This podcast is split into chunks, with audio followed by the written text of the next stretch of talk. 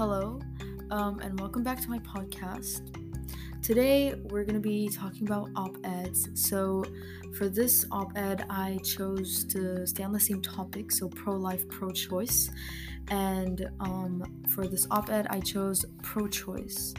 I the source I used is from Los Angeles Times, um, and to kind of like sum up what the um, article is about. So it's pro choice, and they're basically talking about um, how much taking away that right of like women being able to choose or not they want to have an abortion taking away that right can affect people's uh, women's mental health and physical health and they give a lot of like statistics it is an opinion they use they do use opinion but they use much more um, statistics than the last um, articles that I read for the first podcast.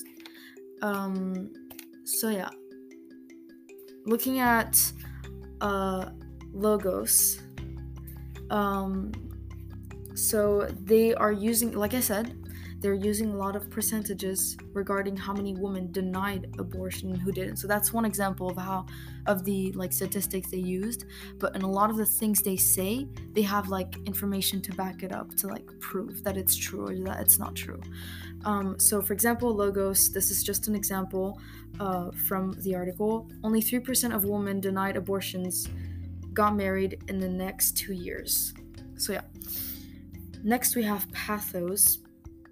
So, um, I'm just gonna give a, a quote and then talk about it. Denying people control over their own childbearing ca- carries provable negative consequences that last a lifetime. A lifetime. So, as you can see, like as pathos is like manipulative kind of like thing. It's not really like they're not really manipulating, but they are kind of saying like it could like like not allowing someone to like have control over their own childbearing could like i guess like they said have negative consequences for a lifetime. So could i guess not really ruin someone's life but could you know have a very negative impact on their life. And i guess that is kind of like i mean that's obviously bad. So they're kind of saying like if you're not allowing people to make their own choices they're gonna live with that their whole life and it's gonna have a negative outcome for them uh, looking at ethos, um, they were like not really using it that much, but um, they were using it when they were talking about statistics.